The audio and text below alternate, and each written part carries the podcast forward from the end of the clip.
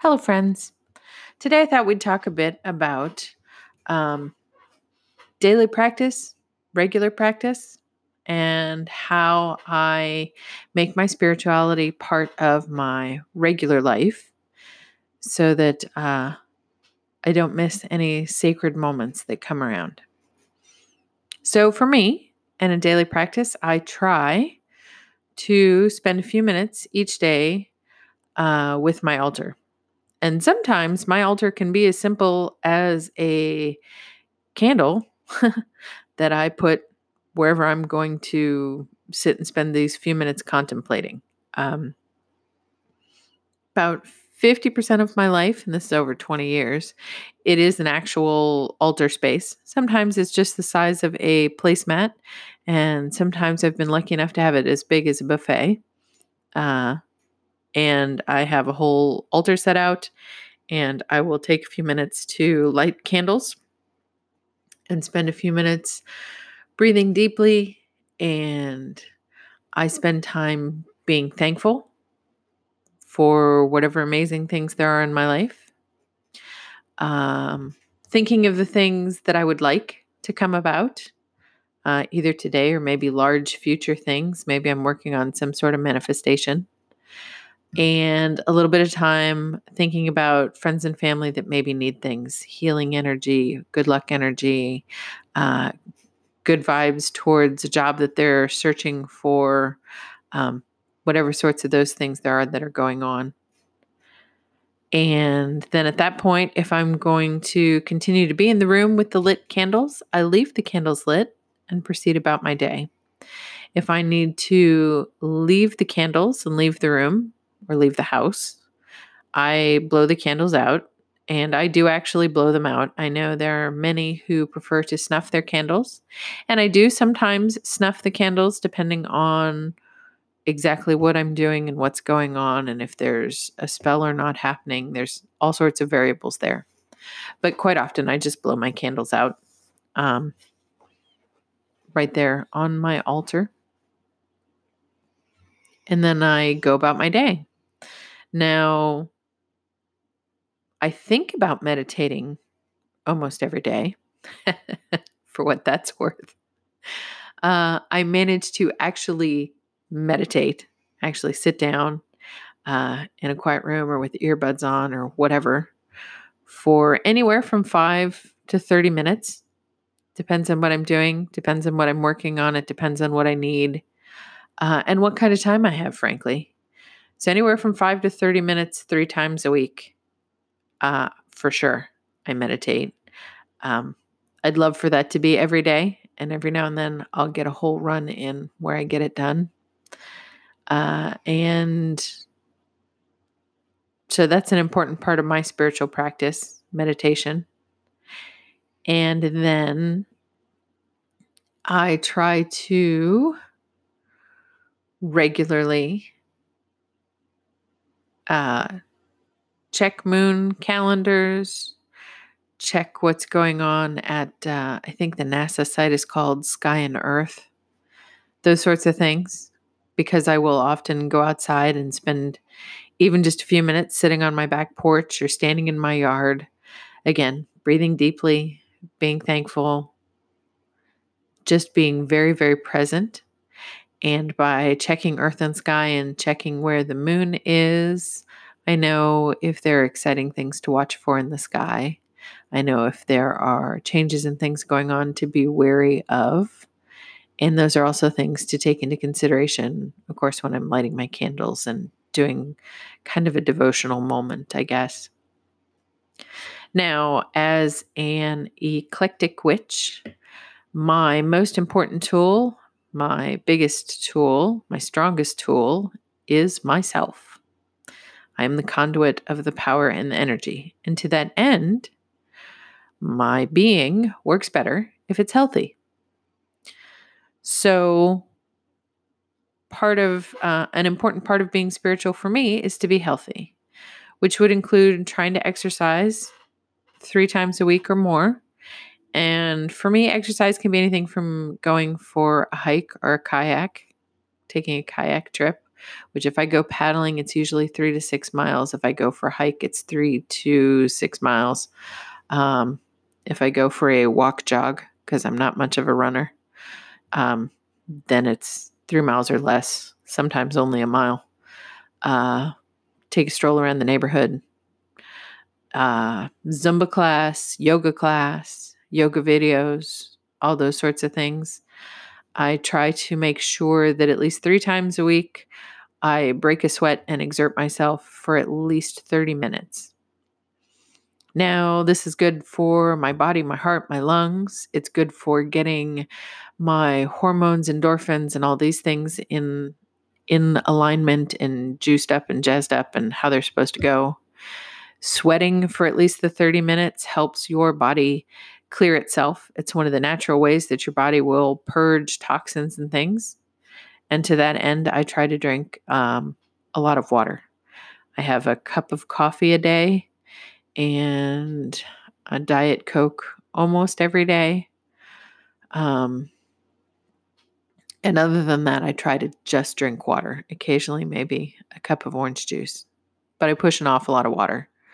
Um, I like tea, but I just don't drink as much of it. You know, just a lot of water. So, and the other thing that happens when I'm out exercising, if it's not a class, if I'm running on a treadmill or out running through the neighborhood or those sorts of things, or if I'm out on a hike, I find that um, I'm very much, you're very present in your mind. So you might have ideas and inspirations. Um, I tend to do those things alone. So I actually talk to spirit, talk to the trees, talk to Mother Nature, talk to my deity, um, talk to the birds and the bugs that fly by. Uh, I'm kind of a running stream of consciousness when I'm out doing these things. Um, and so that's that's a very spiritual thing for me. I talk to the ocean while I'm out paddling on my kayak. Uh, so that can be a very spiritual thing, and it's very good for my body, and it keeps me very much in tune. Uh, and I'd say 90% of the time, it's, you know, me babbling away. There is that 10% of the time when I get answers back from the universe. Uh, and those are interesting. And of course, all of this time and being aware and being open to all of it allows you to see the messages coming to you, whether they're coming to you in the in animal forms or in shapes in the clouds, or the way the waves or the wind changes. Um, all the different ways that you can hear spirit uh, while you're out doing these things. Now, I think I can hear spirit better when I'm doing those things because of the time I spend meditating. So, meditation tunes me into my inner voice, makes me present in the moment, so that then when I'm out and about, I notice the moment when it arrives. So, that's my daily practice what I have going on currently in my life is we're getting ready to move. It is a huge move. We're currently in Hawaii and we'll be moving to Texas.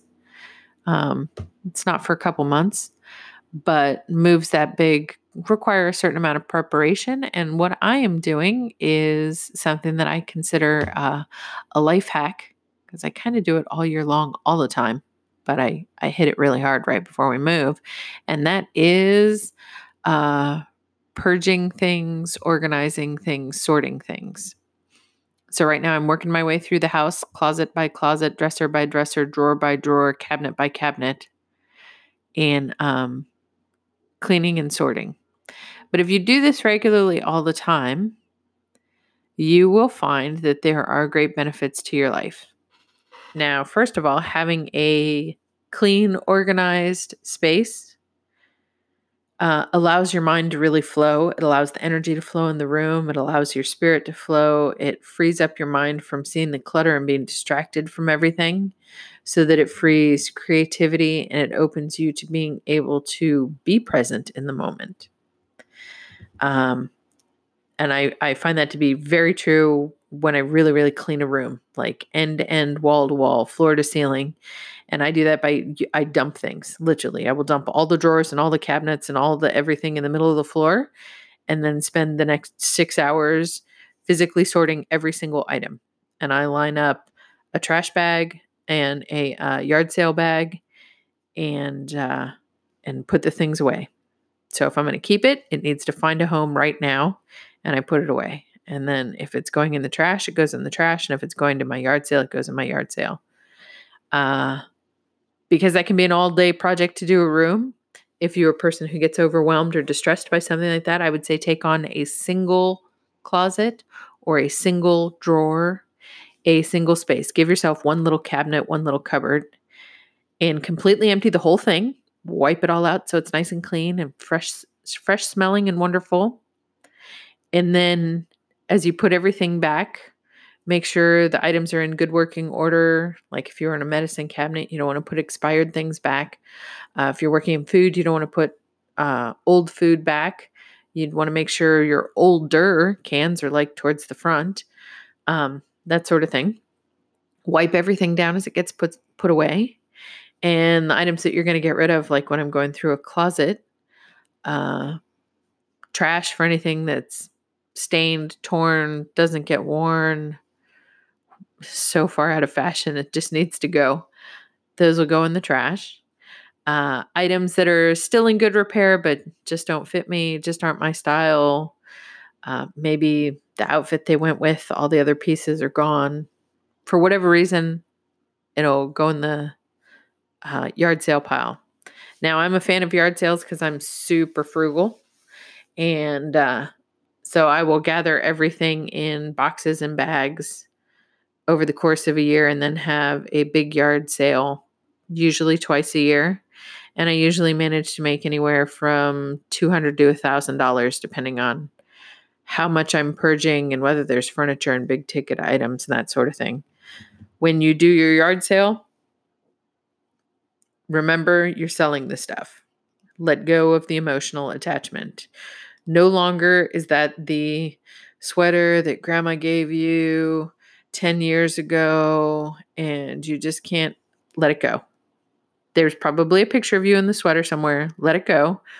And if somebody comes by and they're willing to pay you a dollar for that sweater, take the dollar because you don't want the sweater. You don't need the sweater. You're getting rid of the sweater anyways. So you either take the dollar from this person who's made the offer or you give it to Goodwill for free. so take the dollar, let the stuff go. You know, you can haggle a little bit and have a good time, but overall, the idea is to get rid of it. And the rule pretty much is for me anyway, if it's come out of the house, if it made it into one of the yard sale bags, it is not allowed back in the house. Whether I have to drop it in the trash, take it to Goodwill, uh, give it away, do a curb alert, whatever, it does not come back in the house. It's got to go. Uh, and that frees up space, frees up mind, it frees up um, emotional room. It'll make you money when you do the yard sale because, again, if they give you a dollar or even a quarter, it's more than you had before, you know? Uh, and then you save money too when you're cleaning out um, kitchen cupboards, bathroom cupboards, things like this, you might find, oh my gosh, I didn't realize I had six cans of black beans because they were four different places. You know, you don't rebuy things that you already have and uh, save money that way. So we're saving money, clearing clutter, clutter, freeing up our mind and our emotional space, and all of that leads to dun da da better intuition and creativity.